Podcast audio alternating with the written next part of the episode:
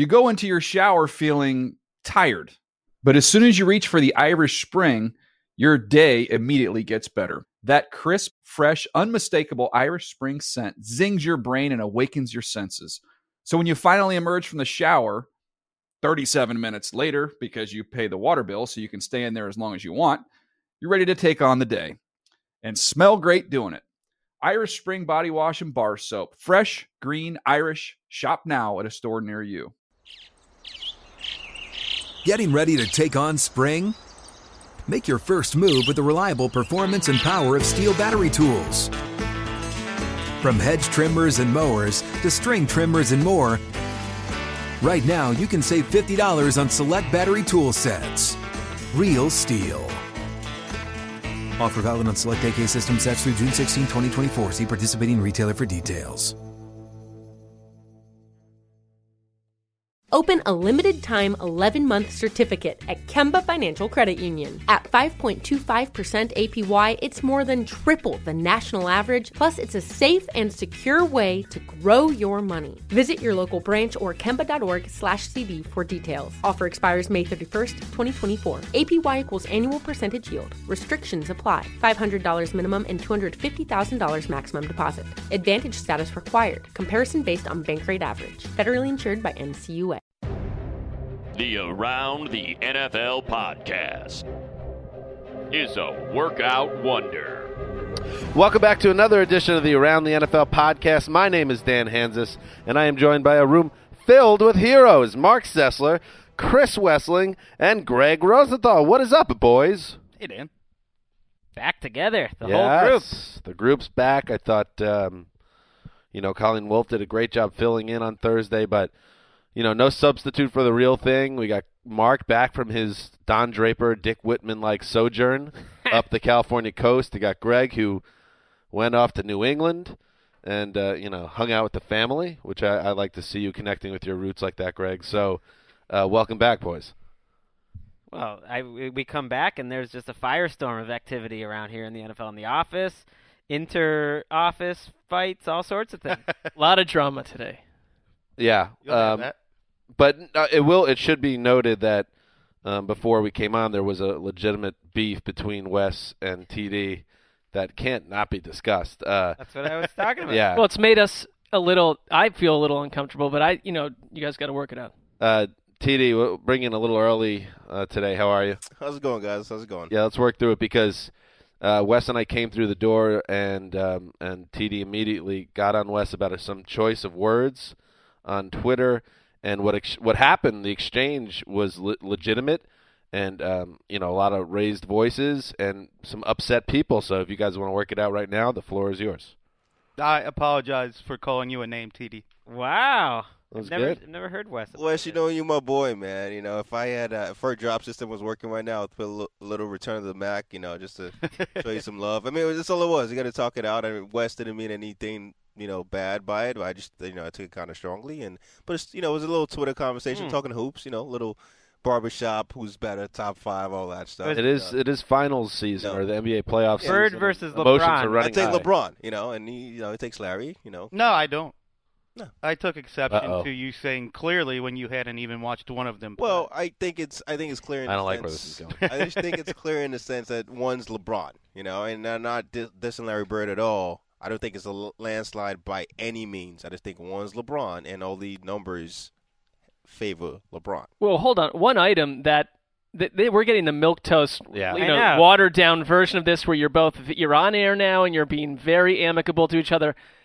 The ratings would have soared if they had heard what was going on Right. ten minutes ago. Brandon McGinnis behind the glass. Is there any chance that we have that audio that we could save for when the show is world famous and that could be like our behind the music It type got, thing? can- it got canned already. It's usually the other way around. There's usually a lot of fake beef that we're playing up more than really is. This is a legitimate heat, I loved it. and now you're playing it. I down. was dancing. I was literally dancing when it started, and then when there was like an f bomb dropped, I was like, "Uh oh."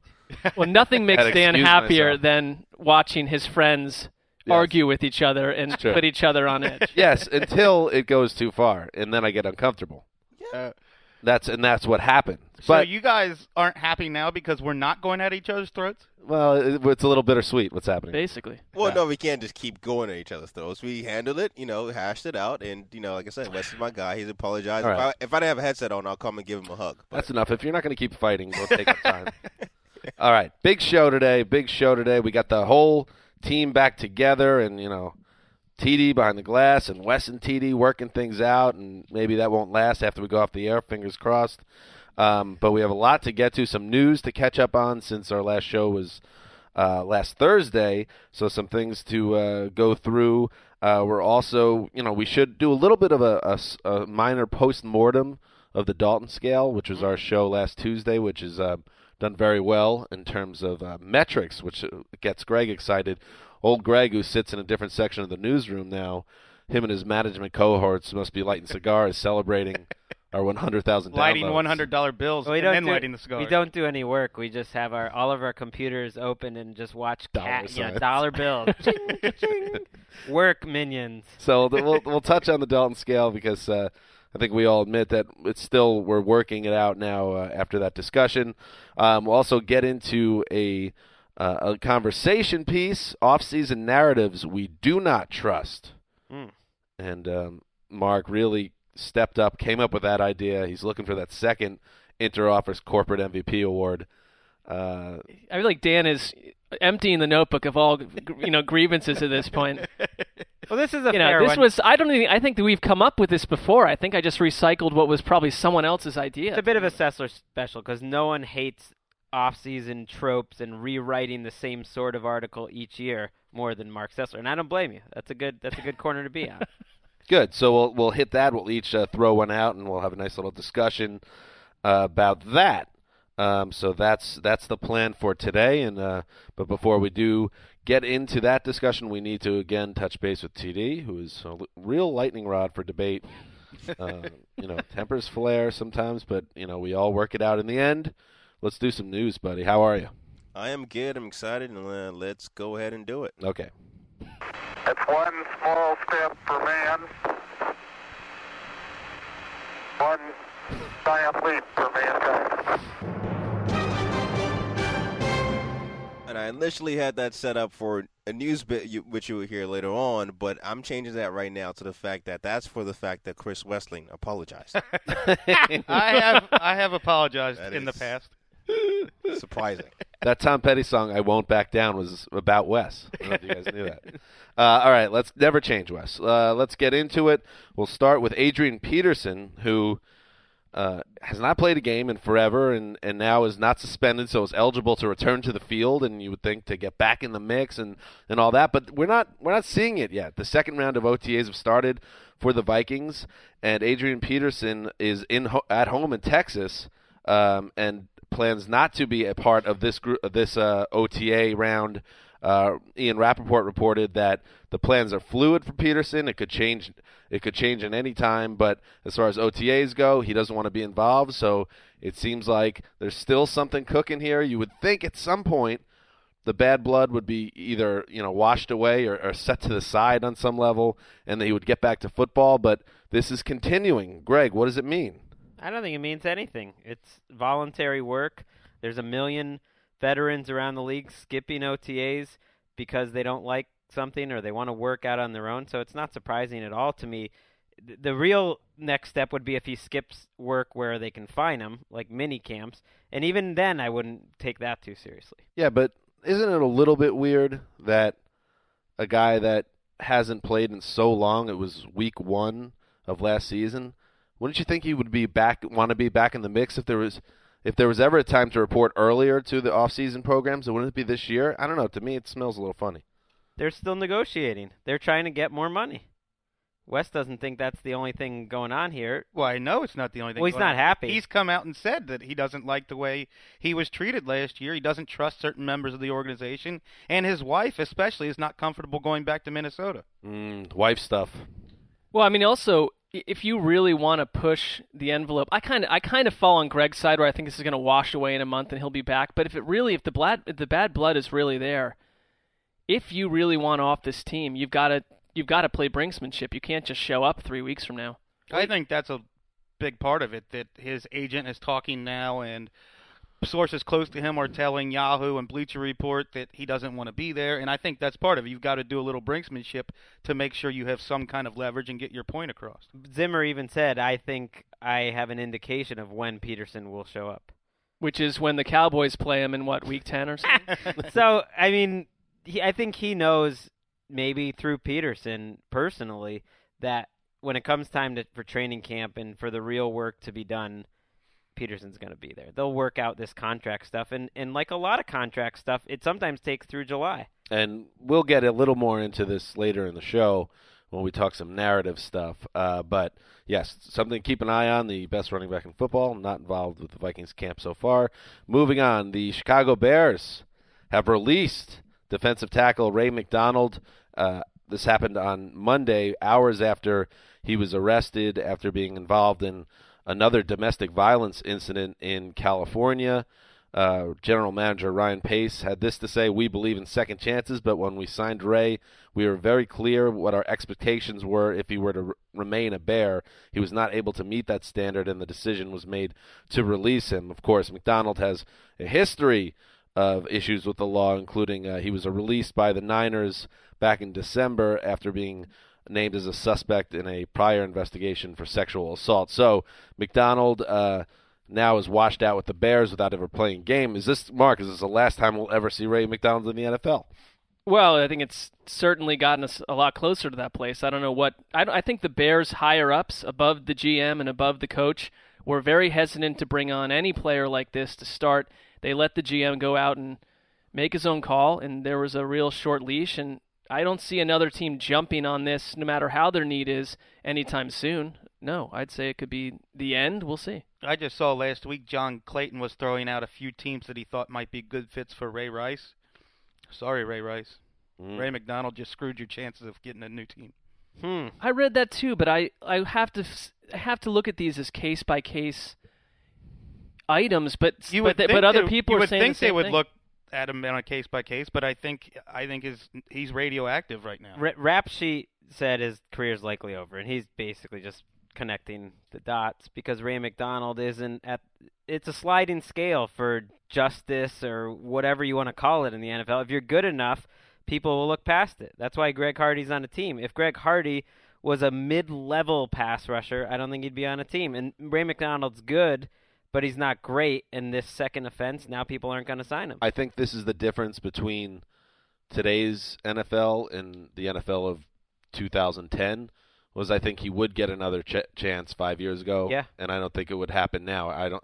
And one thing that annoyed me But is that so bad? Like, No, no, and that's No. what the point I was going to get to is uh, I was working uh, yesterday, so I was plugged in on the on TweetDeck and seeing all the you know you know the Twitter moral integrity police were out, and everybody's like, oh, now it's time to start. You know, we got to get tougher. We got to start docking teams' draft picks when their players get in trouble, and all these like crazy things. Like, no, this is actually things are working. Actually, it's better now. He gets arrested. And the Bears don't even wait. They say, you know what, we don't want anything to do with you. Release the day it happened.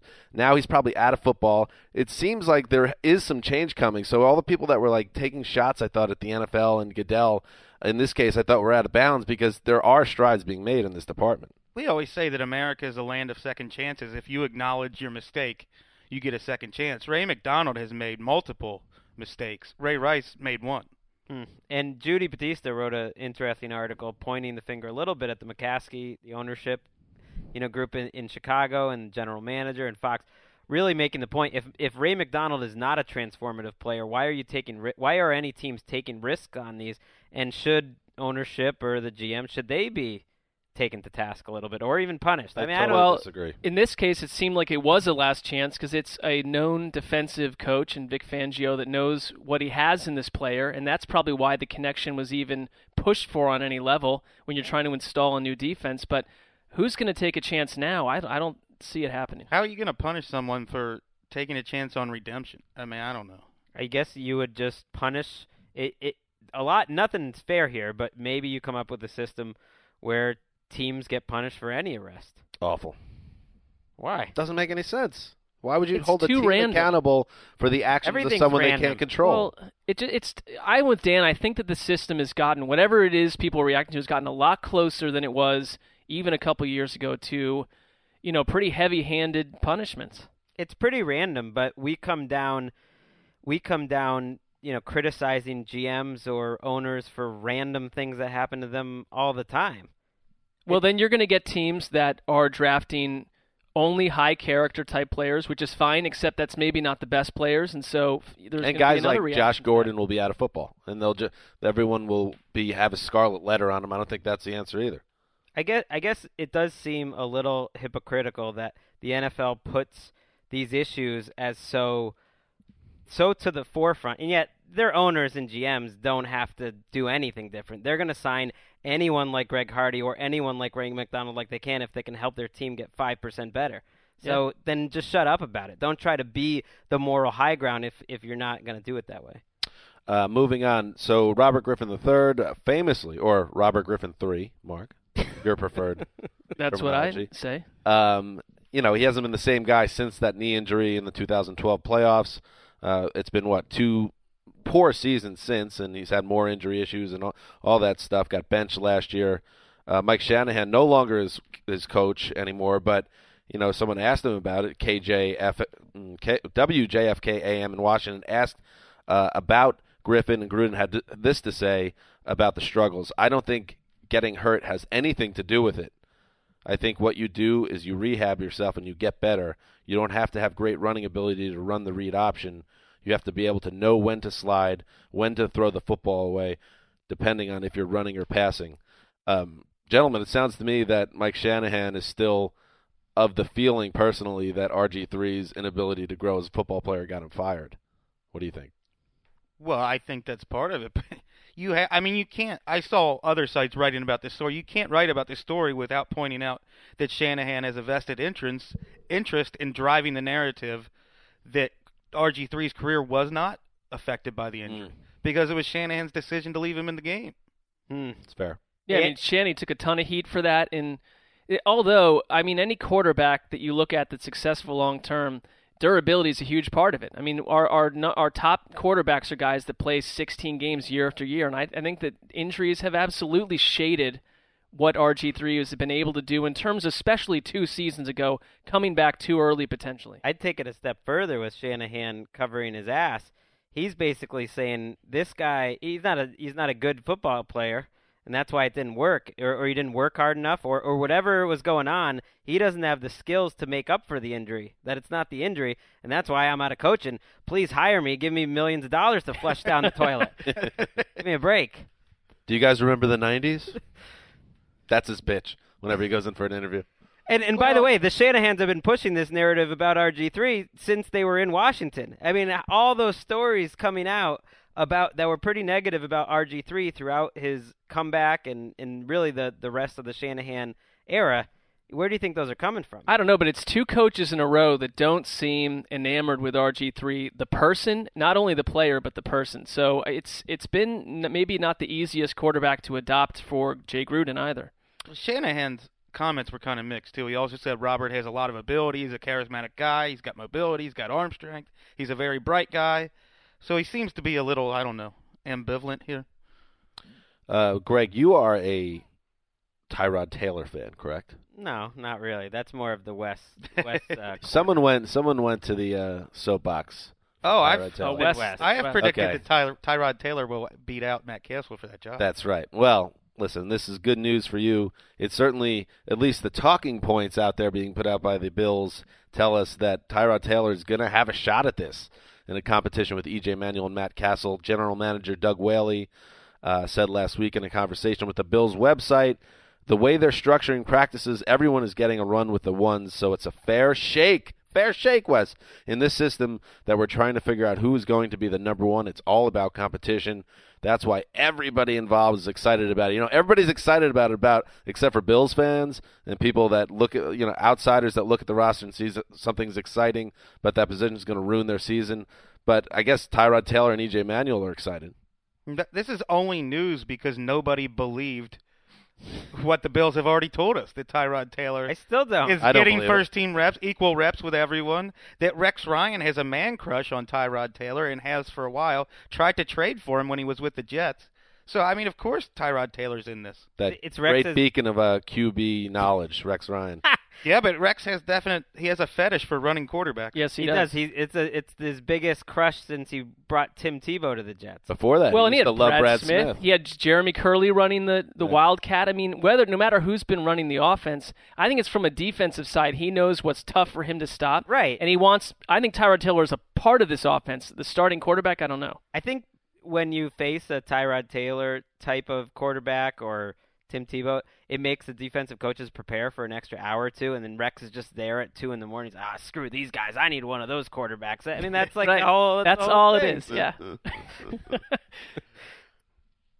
well, Anybody else have anything to say on this? Like, I'm I think- literally, I'm tapped out on the Bills quarterback competition let's in May. well, it means it. they don't have one. Well, they, they have, have a one, but they don't have a quarterback. Well, you can say all you want, and I'm ta maybe Tyrod Taylor emerges to be more than we thought. And I know this isn't what Rex Ryan said, but it was John Harbaugh that said more than once, "We're not happy with this guy. He mm. didn't develop the way we wanted him to." So if Rex Ryan had a man crush on him, that's great. But it's Rex Ryan, and how many quarterbacks has he discovered? what about your boy, the OC?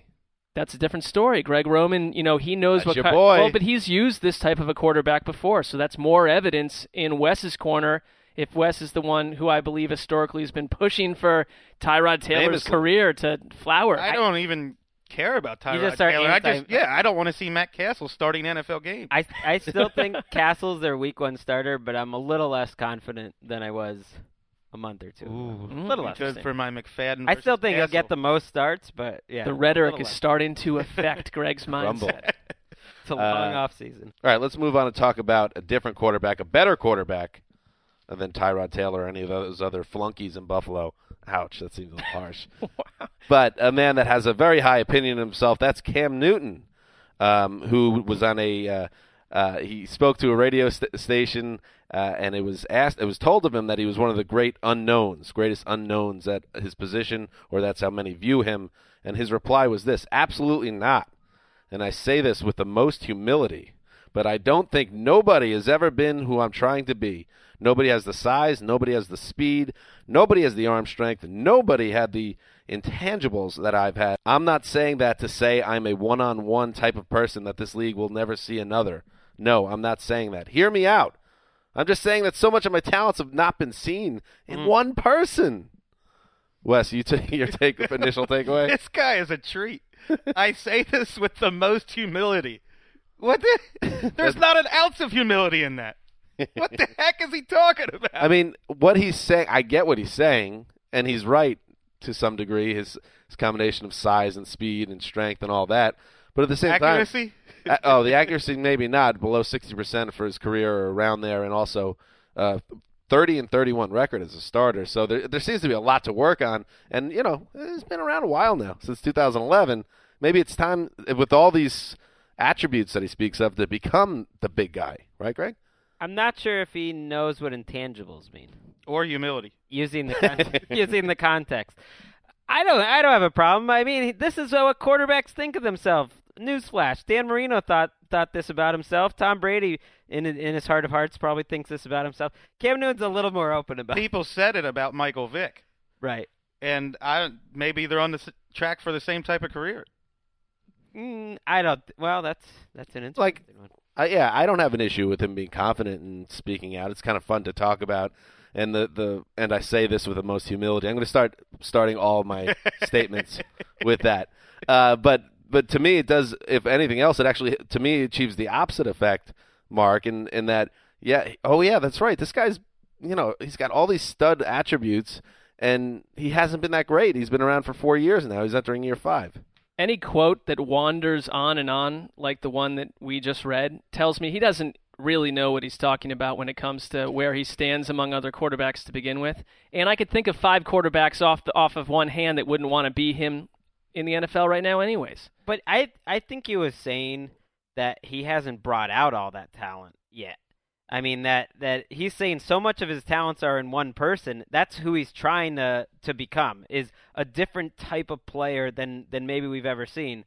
And I, I Is could, Cam Newton well, paying you to walk back I his could quote? see that argument. I would I would take it from Cam Newton a lot he's a, faster. He's a unique talent. Right. Then some of these other quarterbacks that in year four or five were still uh, listen, here comes the big breakout season from Andy Dalton or fill in the blank. Like with Cam Newton, I do think that there's a lot more there that the right coaching and the right scheme could bring out. But at the same time, why is he even saying this? because he's a preening schmo. But I mean, what is the point? Because it's like, if anything, Cam Newton has made it very clear that he has parts of his game that need so much work that this quote doesn't fit who he is right now. I, I don't think. I think you're selling Dan. I think you're selling a little short what he's accomplished so far in his Okay. career and where he is in the quarterback, you know, echelon. Maybe he's, he's right around ten. Was he like that. If if he doesn't get any better for the next seven years, they'll keep signing him to contracts, and and 20, 25 teams would like him as their starting quarterback. Right. Be the next Jay Cutler. No, he'd, Keep he'd getting be better paid. than that. He'd be better than When that. Jake Cutler was four years into his career, was thought of more highly than Cam Newton is right now. That's true. I think people are going to fall over Cam Newton forever because of just what he said, what his size is, what his gifts are. it- I mean, he's not going to suddenly be without work. And in four years as a starter, he's been on one good team. And I know it's not all about the quarterback, but last year's team was a crummy team. I know they won a playoff game. The 12 and 4 team, that was a great team, got wiped out in the playoffs. And then it was the first two years. I think last didn't go year's team got good down the stretch. That's they, the thing, that, they they became playing who they late. were. They've I been mean- in the final eight teams two straight years. He's only been in the Oh, league. come on. So Are we know, gonna- are we gonna- play well last year? Wait a second. We're going to pretend that beating that Cardinals team at home was some type of great achievement? What did they win? And he played terrible in that game. He did, and he played pretty well. Then he played pretty well the next week against Seattle, where they're tied going into the fourth quarter. I'm just saying he he was fine. They won what four straight games to end the season.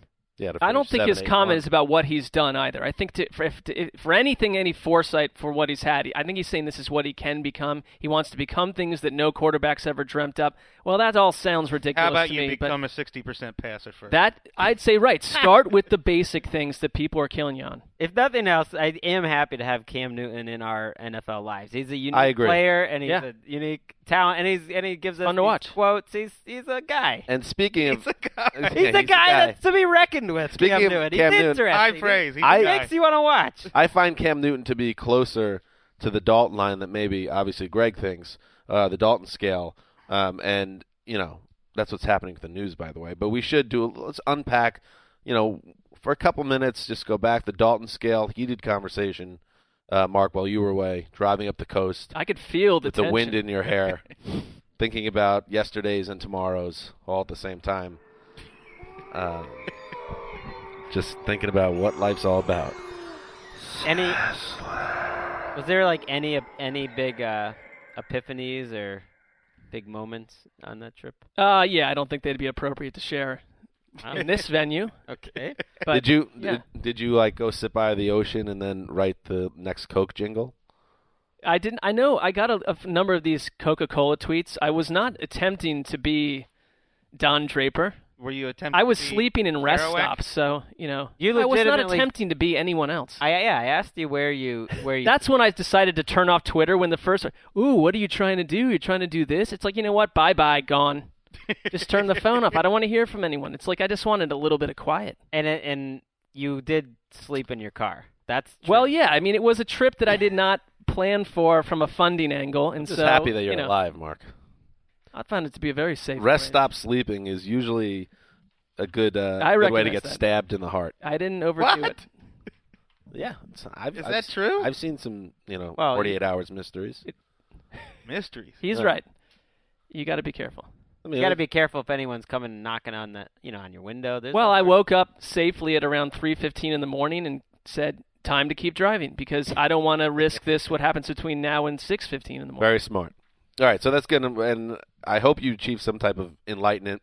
Enlightenment, but we're not going to ask you about it because it's kind of like a you thing. It's a private thing. Yeah, as much as you could over 48 hours. All right, so yeah, let's talk a little little post mortem on on the Dalton scale, and and for those of you that might have missed the pod, yeah, we had a, a we were trying to put where the quarterbacks all fit in, and when you uh, try to figure out where they are on the Dalton scale, which, as a reminder, any quarterback above Andy Dalton is a viable franchise player. Any quarterback below Andy Dalton is a problem, not the solution. Uh, Dalton, we, we thought was the purgatory personified guy, but that's also in up in, for debate after our conversation. Wes, I'll throw it to you. Any um, takeaways after the show? I'm sure you got a ton of tweets. Um, people asking you, you know, where your head's at with it. What's your next move with the Dalton scale? Where are you at right now? Well, I think the problem is having this discussion in May because the off season is the NFL's business season, and you see what happens every year. People fall in love with draft picks and potential. The you, I came out this like I came at this exercise thinking like a GM because I think you have to in May, or else why even have the discussion? A lot of other people came at it as a fan or a writer or whatever. You, if you're talking about a situation in May, you have to consider salary, upside, that all that kind of stuff. That's what GMs consider. Or else, why even have the conversation in May? So I, I, that's why I said, of course, I would take Blake Bortles over Andy Dalton. One one writer or one uh, Twitter follower suggested the Dalton line could the Dalton question could be reframed. Would you give this quarterback a six-year, ninety-six million dollar contract? Now, obviously, we could change the numbers around, but I, I knew what he was getting at. Would you pay this quarterback fifteen million dollars a year for six years? I wouldn't pay Dalton that much. Right. Well, then Right. he'd be below the Dalton. Right. I guess He's I like the Mendoza line. I took an Dalton. issue if you put guys like Blake Bortles or Jameis Winston above him. To me, that feels like folly because the Dalton scale should be about shouldn't be about e- extrapolation and prediction. It should be about like right now. So Blake Bortles right now is not ahead of Dalton, but maybe in two years he will be. But you kind of got to see it. But you, you're not. I- guess I, I would. I come at it as you're not acknowledging my point that it's May, and this is the NFL's business season. You have to approach it like a GM in May.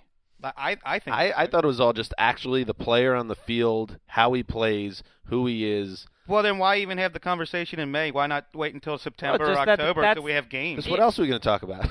Well, wait. Why take Blake Bortles with the third overall pick if you think his ceiling is is Andy Well, Dalton? of course, the Jaguars would put it above. I, I know what Dan's saying, and that's how I approached it for the most part too. Was that you have to earn, you have to show that you're better. but than, you don't. Than the average. That's not how the. NFL works.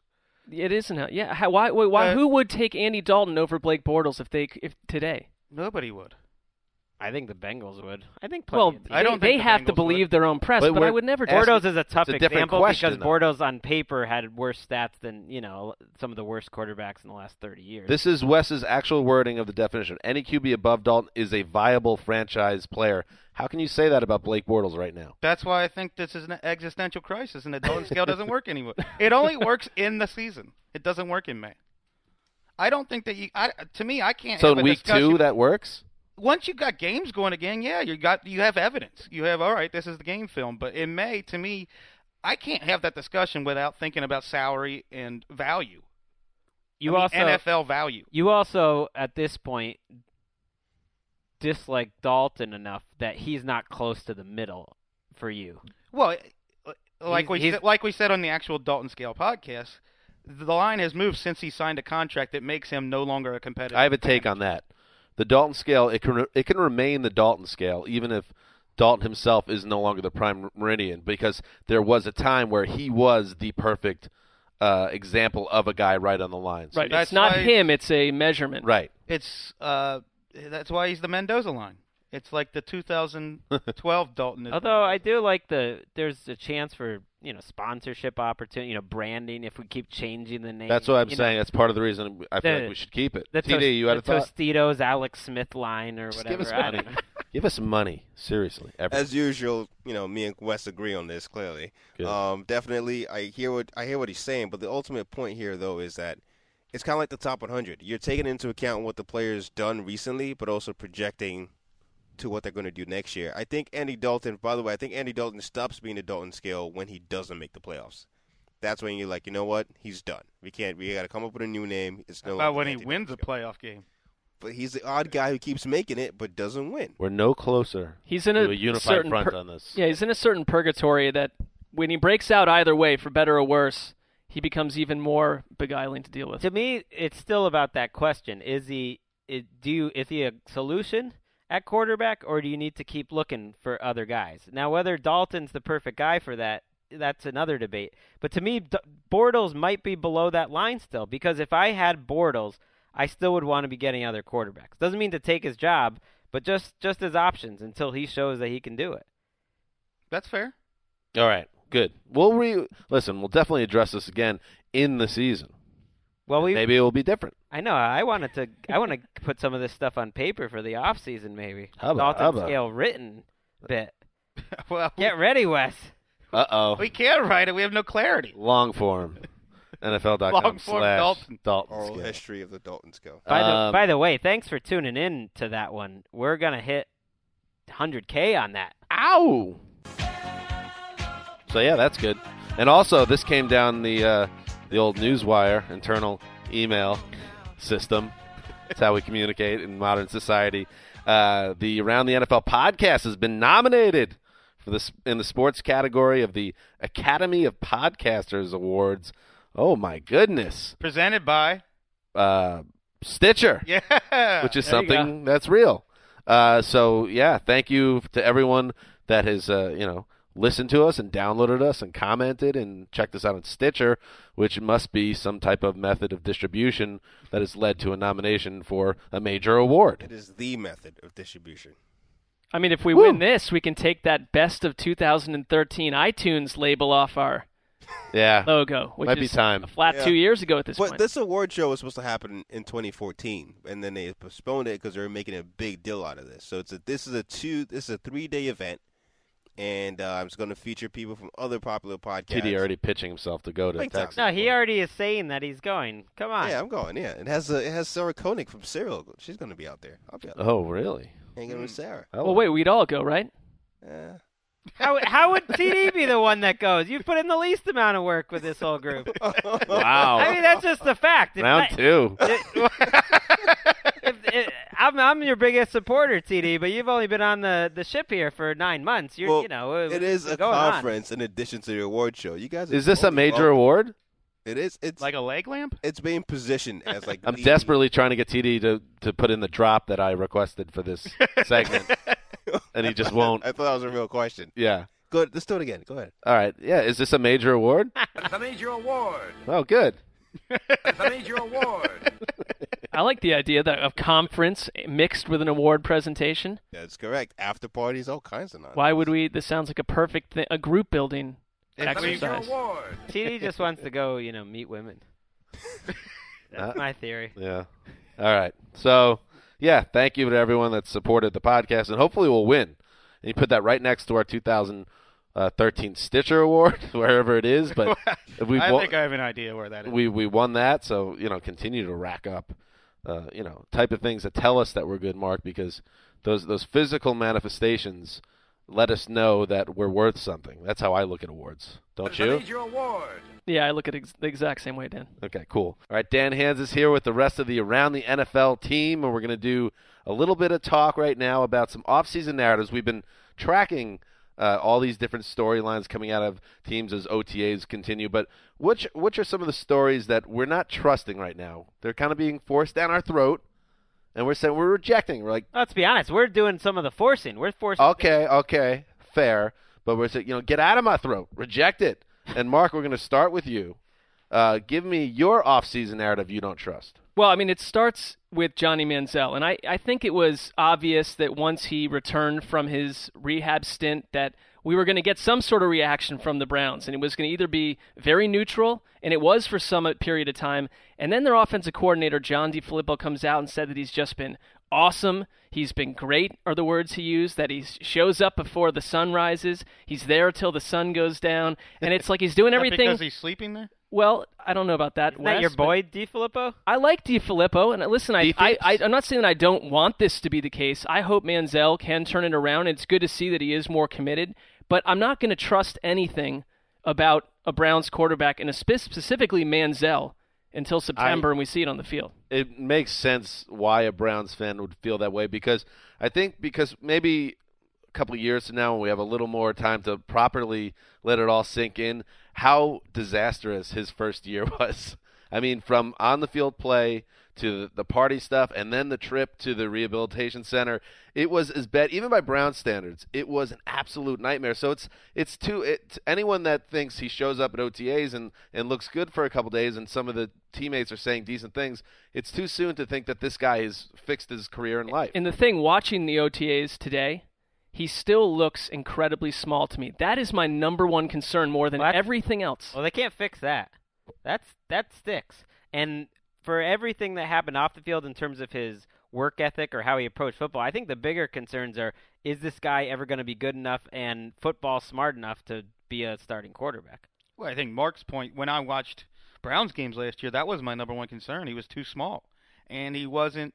The moves that he could make to get past defenders in college don't work in the NFL. Well, you you hit upon with the off-season tropes. Whenever you start hearing that, oh well, he's taking some great notes. You know what I mean? Oh, he's really taking good. He's a good note take. I mean, what are they really talking about when they're saying he's doing a great job? I mean, they're only in there for three or four hours at a time. Right. They- They're limited to what they can do. He's showing up for work and he's doing his job. And I think Mike Pettine tr- is trying to quiet down this story a little. He bit. is even On- today. on Tuesday, he said, "You know, let's not get carried away. You know, he's, he's working hard. It's it's the off season. W- what could he really be doing that's so impressive?" and he's with he's entrenched with the second team. So this uh, very clearly looks like it's Josh McCown's team. Now, I I think barring some McCown, you know, 2013 flourish, Manziel's going to have a chance to play, but it all depends on whether he proves it to the Browns. Now, he doesn't get any I don't think they're going to give him any free pass back on the field, and he's got to show something in practice and in the in you know the the room for the meetings and all that. Yeah, I think McCown is capable of playing himself out of the job too on an offense that lacks weapons. So it's very possible we see Manziel. You have to go back a decade plus for a year where one quarterback started 16 games for them. So Let's go week seven. That's my pick. I go week five. Okay. Well, take six. Week 14. Marc, Wow. A lot of well, you love Josh McCown. Wait, I, three months ago you were saying Manziel won't play a single game this year. Things change. The Oh. tropes start to get into the mind. Marc, uh, Johnny Manziel in football 2017. Yes. Okay. Moving on. Football's pretty, you know, big, broad topic. I kind of meant NFL, but Quarterbacks have many lives. I just I don't think he'd be gone that quickly, but he would be going close to then. Yeah. All right, Chris Wesseling. Uh, what are you not necessarily trusting that's coming in through the NFL media machine? Well, Gregg and a few other people I know believe that the Adrian Peterson saga this offseason is solely driven by money. Yes. Okay. let's well, I don't I think that it, obviously there's more to it than that. I think that he really had his feelings hurt last year. I mean, more than his feelings hurt. He's he doesn't trust any well, he doesn't trust certain members of the Vikings. His wife doesn't want to be in Minnesota anymore. He wants to play for a contender, or at least that's what his agent told Bleacher Report this weekend. He wants to play for a, a contender who will stand by him and defend him like the Vikings did not do last year. So what is it? What's the off season? You're not buying my off season hype. I'm not buying is it- your what is it that you're narrative. not Wes, I'm buying? going to introduce you to your boss, Gregg Rosenthal. I'm not buying your narrative that it's only about getting more guaranteed money. In fact, a confidant close to Peterson told Yahoo that it's never been about the money. Yeah, you know what Yahoo is? That's the place that just spoon feeds agent information to help their clients. That's what I. That's how I read that. Gregg crosses Yahoo off a potential employer in the future. we we've been following this Peterson thing every week for a while. You know, there was no way they wanted to play with the Vikings. Then once they kind of realized it after the draft, they they started to make it clear. Ian Rapoport reported, okay, now they're changing gears and they want to get more money. Now they're not getting the money that they want exactly, so they're going on another offensive of leverage. Well, do you think there's a chance that Ben Dogra and Jerry Jones behind the scenes have shared, you know, maybe a couple dinners, a couple phone conversations that say there is still a potential chance? Jerry Jones said he was still willing to maybe trade next year's number one pick for a veteran player this year that could help the team keep that Super Bowl window open. Well, if you were a conspiracy theorist, you could look at Greg Hardy's suspension and think Jerry Jones says, "Ooh, that's that's five million dollars more in cap space than I thought we were gonna have." There you go. that sounded exactly like Jerry Jones. Let me ask you this: Who knows Adrian Peterson's true feelings better, his Than agent, me? his agent, and someone close to him, or Viking sources? I don't care about his true feelings. I'm not arguing that he wasn't offended by the Vikings and that he wasn't annoyed by them. But uh, this stuff about playing for a contender, all of this goes away if they give him the money he wants. So then that's the important factor. So when his agent and when people close to him come out this week and say he's still very miffed with the Vikings, he doesn't want anything to do with them. He said in meetings with them all offseason he made it clear he wanted to be traded, and they're saying all that again this week.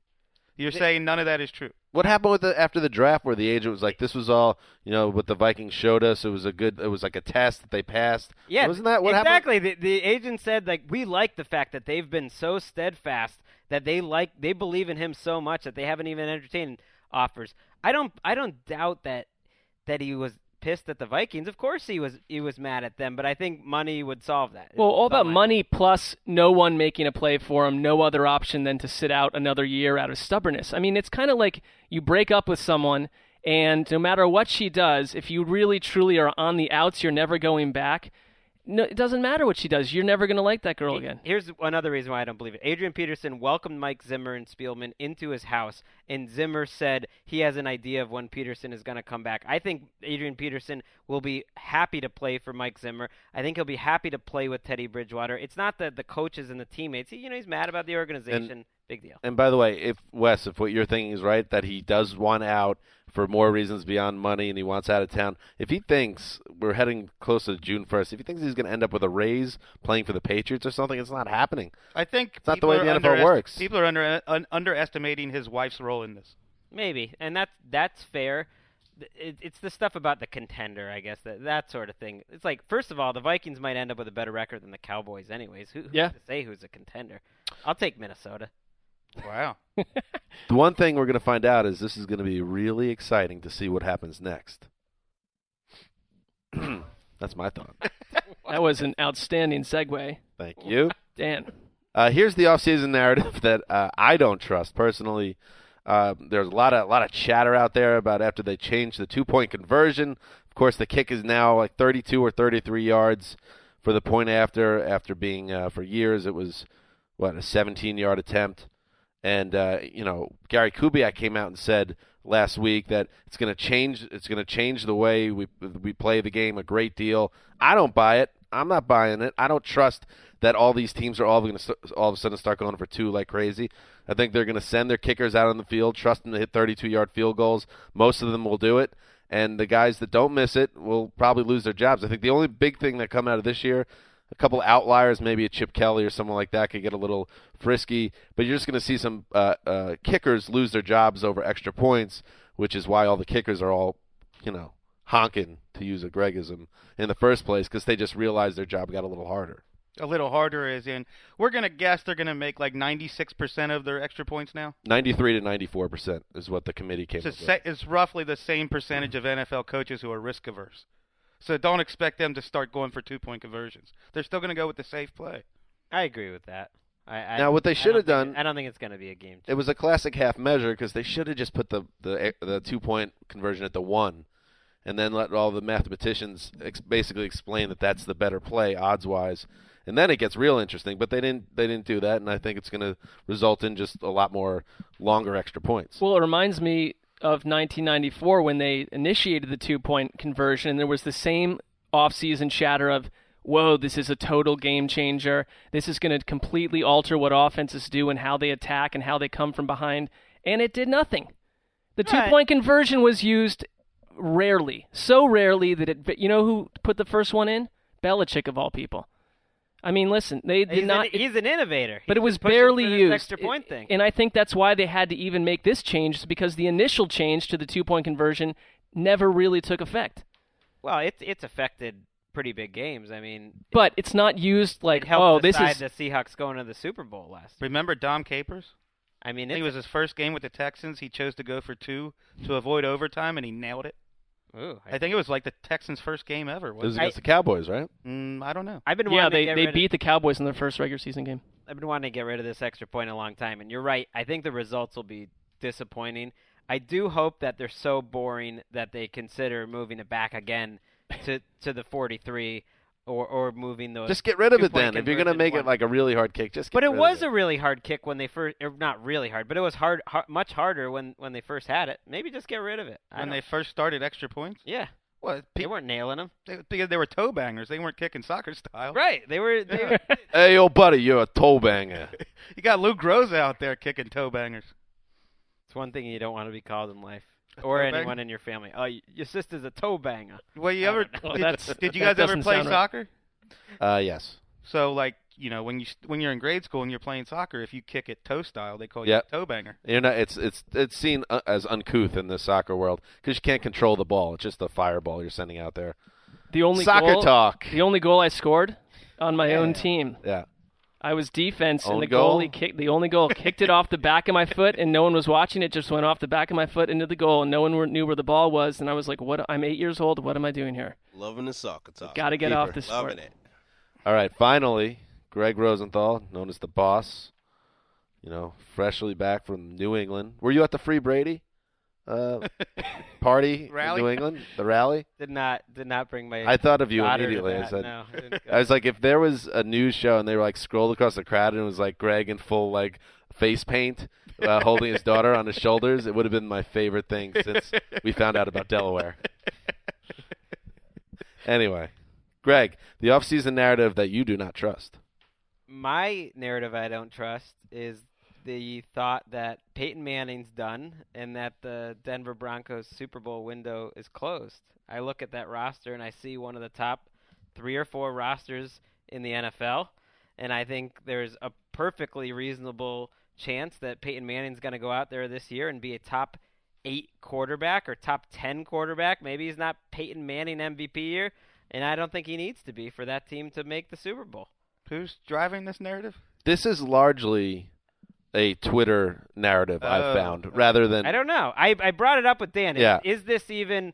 I don't think so. even Damashek has said it on this show, but I haven't heard it anywhere. Yeah, else. but he doesn't count with anything Peyton Manning. I feel like he we, he has to recuse himself I guess at this point. There's a general feeling, or a general. I don't think when people are coming out with picks in August, and no one's taking the Broncos anymore. And to me, there's there's no difference this year really when I look at the Broncos compared to the, the last couple years. I right? that- I see it there and them as one of the favorites. I think there's a big difference. Peyton Manning's a mystery now. Nobody knows what he is. Right. But you know, I do find it interesting that I think it was Pro Football Focus, or maybe it was Roto World put out their top 100 players, and Manning wasn't on it. I thought that was symbolic of of the way that people now are not giving Manning the benefit of the doubt based on the fact that he got injured at the end of last season, and we for some for some reason it's been decided by some people that he's done and he's in a period of decline. But we don't even attach it. Nobody says anything about, as an example, Tom Brady, who's I think 13 months uh, younger than Manning. No one ever says, "Oh, he might be getting old."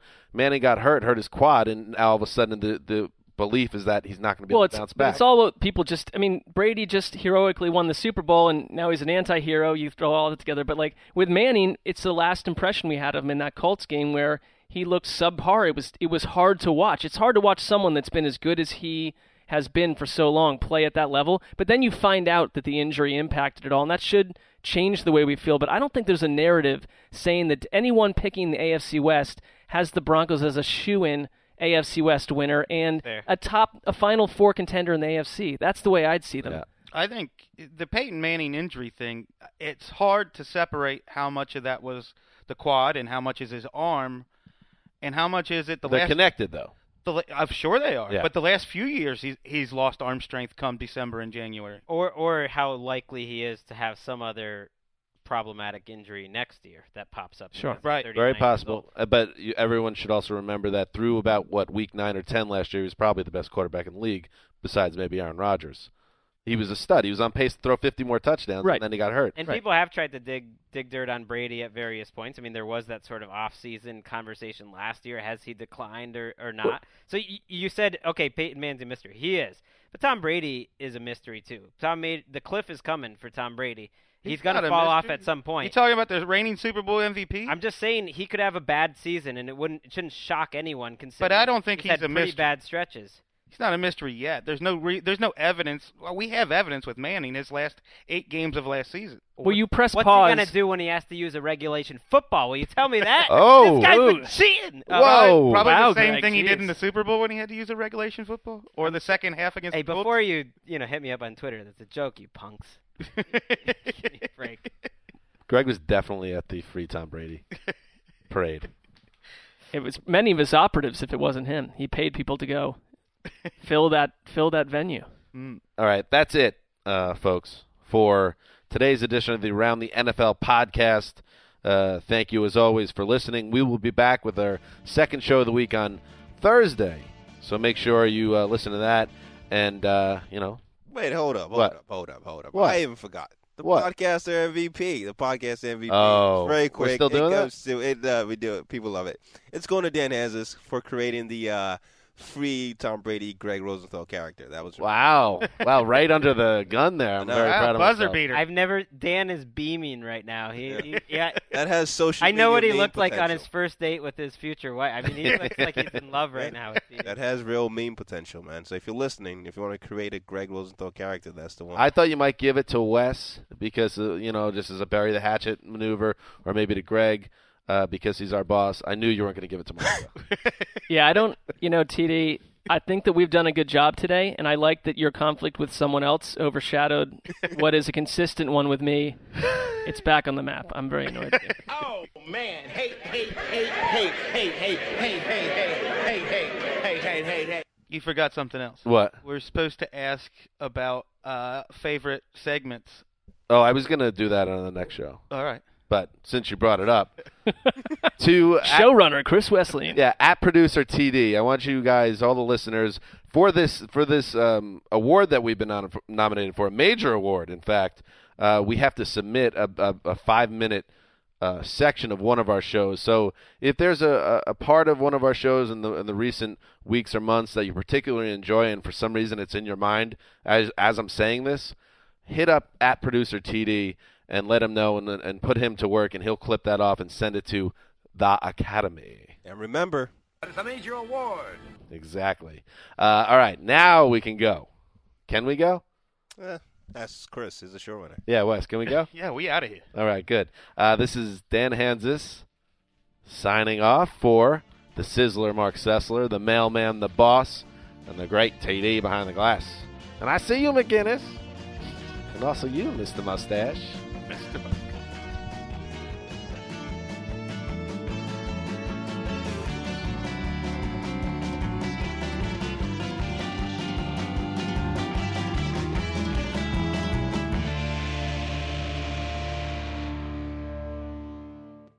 You go into your shower feeling tired, but as soon as you reach for the Irish Spring, your day immediately gets better. That crisp, fresh, unmistakable Irish Spring scent zings your brain and awakens your senses. So when you finally emerge from the shower, 37 minutes later, because you pay the water bill so you can stay in there as long as you want, you're ready to take on the day and smell great doing it.